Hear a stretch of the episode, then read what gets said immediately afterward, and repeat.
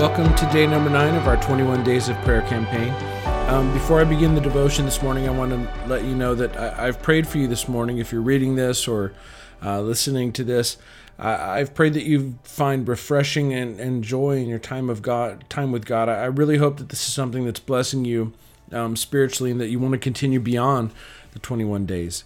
Um, today in, in the devotion, I want to introduce an idea that's really stuck with me a lot recently, and I'll probably be developing this into a, a, series of messages in the future. So if you do hear this in the future, uh, act surprised. Um, but if you're like me, you've probably experienced moments and decisions where you find a gap between what you know and what you do.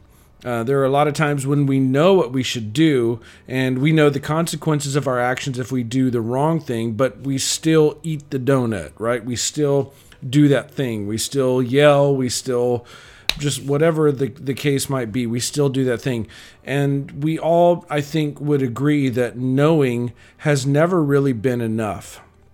And yet, our basic assumption is that we humans are thinking things. And that's our approach to discipleship. It's our approach to self improvement that we need to know more.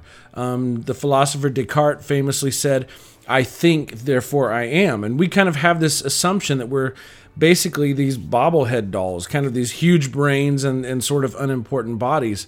And if I can say it this way, we all assume that our mind is the heart of our humanness. But even in that statement, there's a uh, there's a little bit of a pushback against that kind of thinking um, that our mind is the heart of our humanness.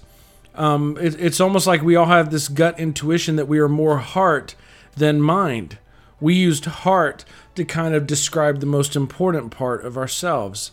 And so maybe we're not just minds, maybe we're more than minds. Maybe it's some kind of combination of heart and mind that makes us who we really are. Um, and in fact, Paul talked about this and picked up on this theme in his prayer for the saints in a city called Philippi.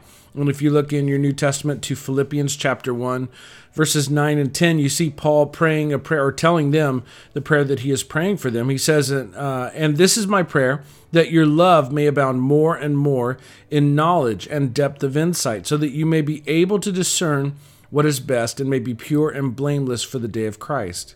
And at first, it seems like Paul wants them to know more so that they'll know what to love. But when you really read through it again, Paul is actually reversing the order and wanting their love to grow so that they will be able to better know.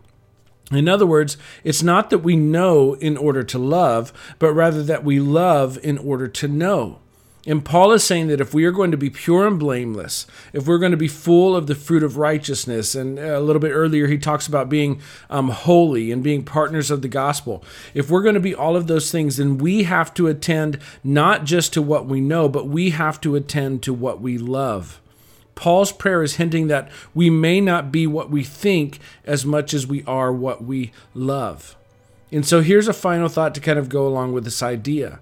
This brings us to the realization that we need a transformed heart so much more desperately if this is true.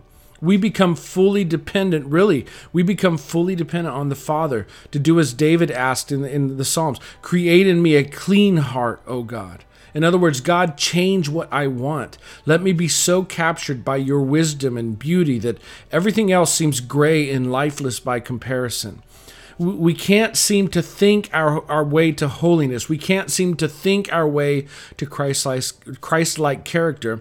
There, there has to be this kind of new spirit born inside of us. And of course, we know that that's the Holy Spirit. We need God so much more than we thought we needed God.